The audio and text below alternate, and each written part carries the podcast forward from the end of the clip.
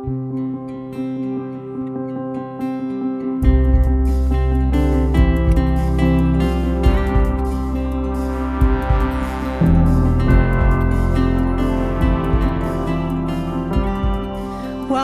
You're listening to the RPC Sermons Podcast. You can join us for virtual worship every Sunday at roswellpres.org. Thanks for listening.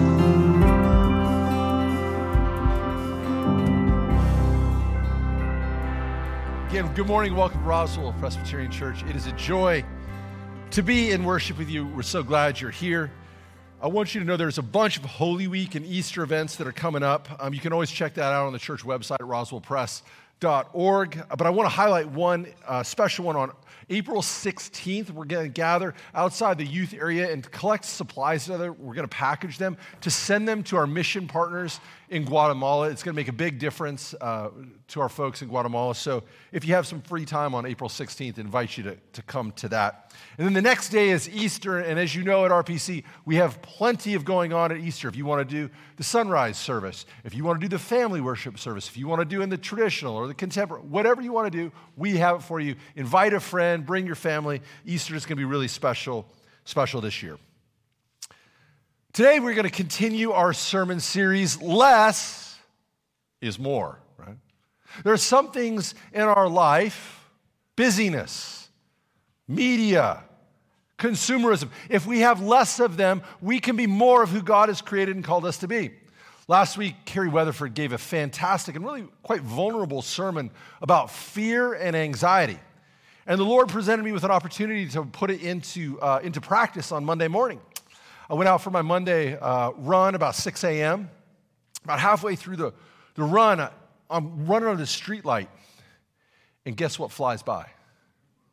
The owl. I mean, it is, and it comes through the light, so it's about 10 feet in front of me, and it just swoops by. And I was scared. But then I thought of what Carrie told me Jeff, don't give in to that toxic fear, cause you become a statue. Stay right there. No, give in to that good fear. Take off running.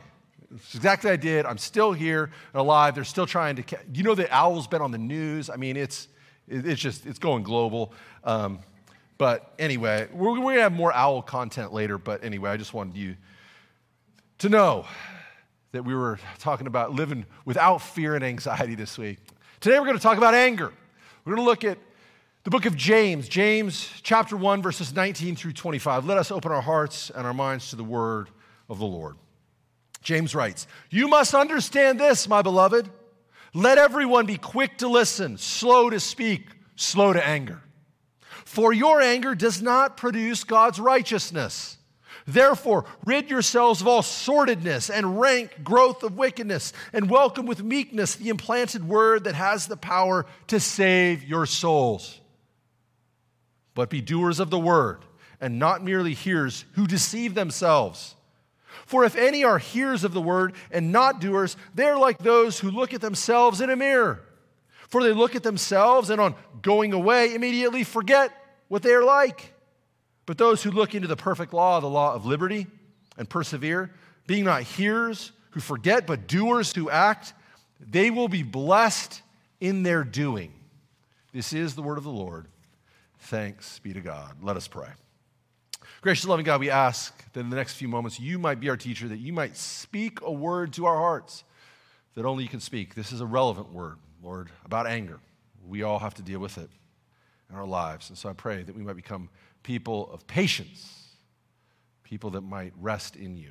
Now may the words of my mouth and meditations of our hearts be pleasing in your sight, our rock and our redeemer. Amen. Put the baby down and walk away at the hospital where my wife had our first child, they required us to take a birthing class. And this was the, from what I can tell, this is the only place in the entire process where someone considered if I was worthy to be a parent. That's one of the surprising things about becoming a parent. You don't need a license. All you had to do was attend three two hour classes on consecutive Sundays or consecutive Wednesdays. I learned a lot in those classes about birthing and baby care. I learned Braxton Hicks, not a basketball player. I learned that your wife may not be fully appreciative of your sense of humor in the delivery room. I learned that once you take the baby out of the hospital, that baby is completely dependent upon you to clothe, feed, clean. It's basically, oh, what an adorable, cute baby. Good luck and goodbye. In the class, I also discovered that they know me better than I know myself. the teacher of the class said, at some point er, in the early months of taking care of your baby, you will be exhausted and tired. Your partner will be exhausted and tired. Your baby will be exhausted and tired. But rather than go to sleep, your baby will insist on continuing to scream at the top of his lungs. And you will try to do everything that the books have told you to do. Everything your mom told you to do, everything your friends told you to do, but nothing will work. Your baby will continue to scream at an ungodly volume. And as you're rocking that baby, extremely exhausted, extremely tired, trying to get it to stop crying, you may become irrational. Your entire personality may change. You may be filled with hateful rage at the beautiful baby screaming in your arms. And if you ever feel that happen, put the baby down in the crib and walk away. I told my wife, yeah, that'll never happen to me. Are there things in your life that make you irrationally angry? Is there anything that gets under your skin and just drives you mad? Maybe it's the person in the car who cuts you off in traffic. Maybe it's the referee in the UNC Duke game who seemed to give all the calls to the other team. Or maybe it's the person at work who's taking credit for all of your work. Or maybe it's your spouse who continues to leave his clothes on the bedroom floor. Or maybe it's that cute little baby screaming its face off at 3 a.m. Do I need to give more examples? In 2,000 years, while our circumstances may be different, human beings haven't changed much.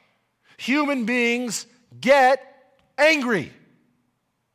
In today's passage, James gives us practical advice that's as relevant to us today as it was to them back then. You must understand this, he writes, my beloved. Let everyone be quick to listen, slow to speak, slow to anger. For your anger does not produce God's righteousness. When has anger ever helped or improved a situation? I got angry with my, my spouse and I yelled at her. Everything got so much better. I got angry at that guy in traffic. I used some sign language that I'd learned, and everything was much better. I got angry at my team at work. I let them know how I really feel. Morale has totally improved. Everyone is thanking me for my fantastic angry leadership. When has anger ever improved a situation? Rarely, right? The truth isn't reserved just for Christianity. A few hundred years before Jesus, a Greek philosopher named Aristotle wrote this Anyone can become angry. That is easy. But to be angry with the right person and to the right degree and at the right time and for the right purpose and in the right way, that is not within everybody's power and it's not easy. James agrees be slow to anger. It's okay to be angry as long as it's targeted at the right object, to the right degree, at the right time, for the right purpose, and in the right way. Aristotle takes a lot of the fun out of being angry, you know. James says, For your anger does not produce God's righteousness. Put the baby down and walk away. See, anger doesn't help us be who God has created and called us to be. Anger doesn't help relationships. It doesn't make difficult situations better. It doesn't make anything easier. often makes them worse. I was thinking about some of the great songs about anger. One of my favorites is uh, Don't Look Back in Anger by Oasis. You know this song? There's a deep irony to the song because the band is made up of the two Gallagher brothers. And they tell us don't look back in anger, but there are few bands that have had more anger at the center of their relationship. They bicker, they get angry, and eventually they break up the band. I found this timeline on the internet of their angry spats back and forth on Twitter and in the, the press, and I was going to read it to you, but it's not appropriate for church. I'd be like, hey guys, follow your own advice. Don't look back in anger at each other. Just write hit songs. Anger can destroy families, can end friendships, can ruin romantic relationships. Listen to this one. There's this song that came out last year, and I can't stop listening to it. It's called All Your Exes, okay? And the song is written from the, perspe- from the perspective of a woman who's overcome with anger at her boyfriend because he's had girlfriends before. It's absurd. Now, listen to the chorus of All Your Exes by Julia Michaels. Listen to this. I can't make this up. I want to live in a world where all your exes are dead. I want to kill all the memories that you save in your head. Be the only girl that's ever been in your bed. I want to live in a world where all your exes are dead. I don't know if this is how Julia really feels, but if so, I want to tell her boyfriend run. Man, girl, you need some therapy. Come see me. We'll talk. Anger makes you look insane to other people. Have you ever been at a restaurant? Somebody gets the wrong order and they get angry at the wait staff, and you're going, What? Chill out. Or have you seen those videos on people on airplanes that are just losing their minds over the past couple years? You're like, Chill out. Put the baby down and walk away. Why is anger so powerful? Anger makes us forget who we are. It, it, like changes us. I recently came across this fascinating history of the word game, Mad Libs. Sold over 100 million copies. I don't know if you, some of you have played it, but the game has a short story where there are keywords removed and blank spaces, and it'll say adjective, noun, verb that you have to insert. And the scribe will write them in, and then at the very end, the scribe will read the story. And it's often very funny and humorous because it ends up combining and juxtaposing words that we would never put together otherwise. It totally changes the feel and the tone of the story. And anger is like that. Anger is one of those words that totally changes a situation, changes the tone of a situation. The Greek word for anger is orge. It can mean anger, hate, wrath. Seneca called it anger a brief insanity, he said. It has also connotations of ugliness, that anger makes you ugly. The root word goes back to choke or to squeeze, probably because when people get angry, their faces get red. Anger takes you out of yourself and makes you crazy. You forget who you are. James writes, For if any are hearers of the word and not doers, they are like those who look at themselves in a mirror. For they look at themselves and, on going away, immediately forget what they were like. People forget who they are when they become angry. They look at themselves in the mirror, walk away, and they forget who they are. That's what anger does to us. One of my favorite songs illustrating this phenomenon is Johnny Cash's A Boy Named Sue. The song tells the story of a father who names his son Sue, and then he abandons his wife and his son. And because he's named Sue, the young boy experiences extreme bullying and harassment as he grows up. Because of this, he's, he has a lot of animosity built up towards his father. He goes on a search looking for him. He wants to kill his father. He ends up running into his dad in Gatlinburg, Tennessee. And they duke it out. They have a fight, and his dad puts up quite a fight. And at the very end of the fight, he explains to his son Sue why he named him that. He said, I needed you to be tough because I wasn't going to be around, son. And I knew you'd have to be strong and tough. And as they talk Sue is reconciled to his dad.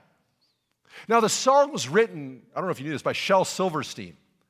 And when Johnny Cash would perform it, his most famous ending, he would end it like this. He'd say, And if I ever have a son, I think I'm going to name him Bill or George, anything but Sue. I hate that name. But sometimes Johnny would rewrite the lyrics and he would end it like this He would say, If I ever have a son, I think I'm going to name him after you. If I ever have a son, I'm going to name him after you, Dad. And Johnny used it to show the reconciliation once you put anger away. Sure, it's funny, but he's getting to a heart, the heart of a human truth. We know that when we put anger aside, we can be reconciled to one another. Put the baby down, walk away. Because if you don't learn to put the baby down, your anger will enslave you. Notice what James writes. But those who look into the perfect law, the law of liberty, and persevere, being not hearers who forget, but doers who act, they will be blessed in their doing. James says if we remember who we are in our reflection of Christ and do what Christ calls us to do, we will find liberty, we will find freedom. James says we will be blessed in our doing. He's saying there's an in, inherent blessedness or goodness to being free from anger. Probably the best example would be give the opposite. So, one of the best books I read during the pandemic was Wright Thompson's Cost of These Dreams Sports Stories and Other Serious Business. Now, Wright is a senior writer for ESPN. He, I, I, think he's a national treasure. He gets the title for his book, Cost of These Dreams, is from a Drive By Trucker song from Athens. So he's hitting all the right notes for me. And the unifying theme of the book is this the cost of the dream. And he says, the tools required to gain greatness often prevent someone from enjoying it. Okay, listen to this. The tools required to gain greatness often prevent someone from enjoying it. First chapter, who's it about? Michael Jordan, greatest basketball player who ever lived. And Michael Jordan was famously good at taking small slights and turning them into enormous grudges. So he wanted to beat and defeat an opponent. He would do anything at all costs. He would get so angry. And if you read his biographies, the word anger shows up again and again. He gets so angry at his opponent. The question is, what do you do with all that anger once you're done playing basketball? See, the anger prevents you, helps you get greatness, but it prevents you from enjoying the greatness. In his Hall of Fame induction speech, it's kind of famous, Jordan gets up and he goes through and basically he organizes his entire speech around people who have slighted him in his past. His high school coach, his college coach. He even goes after his dad, who he thought his dad preferred his older brother rather than him. His anger prevents him from enjoying his greatness, and that's the cost of these dreams. Wright's book goes on to detail other folks Ted Williams, Urban Meyer, Tiger Woods, Muhammad Ali. He could have added Steve Jobs and Howard Hughes. Anger will prevent you from living and being and enjoying the freedom Christ has called you to. When our son was one month old, he was just this cute, cute little baby. I had the night shift. He was getting fussy, so I changed his diaper. I put him in new pajamas, and he only got worse. So I made, made a bottle and fed him. Inexplicably, his cry turned to a scream. I, I burped him. Still, he screamed. I stood up and began to rock him. Shh. I even was like so polite. I said, Could you please stop screaming? Then he launched into a blood curdling scream. At 3 a.m., I was on my last nerve. I was so frustrated. Fru- the word frustrated doesn't do it justice. Angry, rageful, hate filled. The, that baby got me in touch with an emotion I had rarely felt. I was losing my grip on sanity. And then I heard the Lord say, Put the baby down and walk away.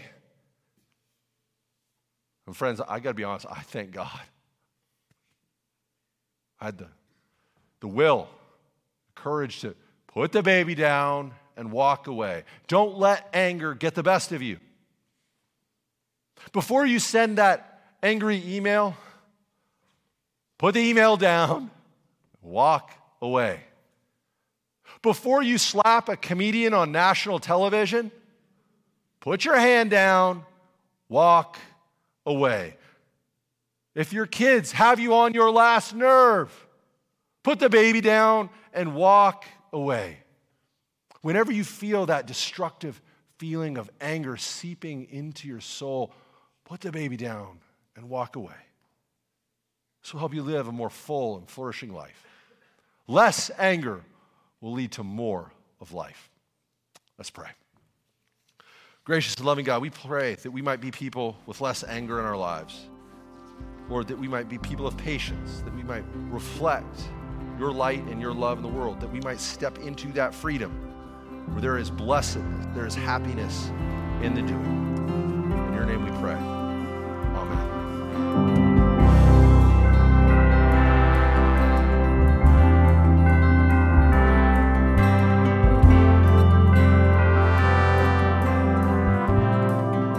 You've been listening to the RPC Sermons podcast. Please let us know you're here by visiting roswellpres.org and signing our digital friendship register.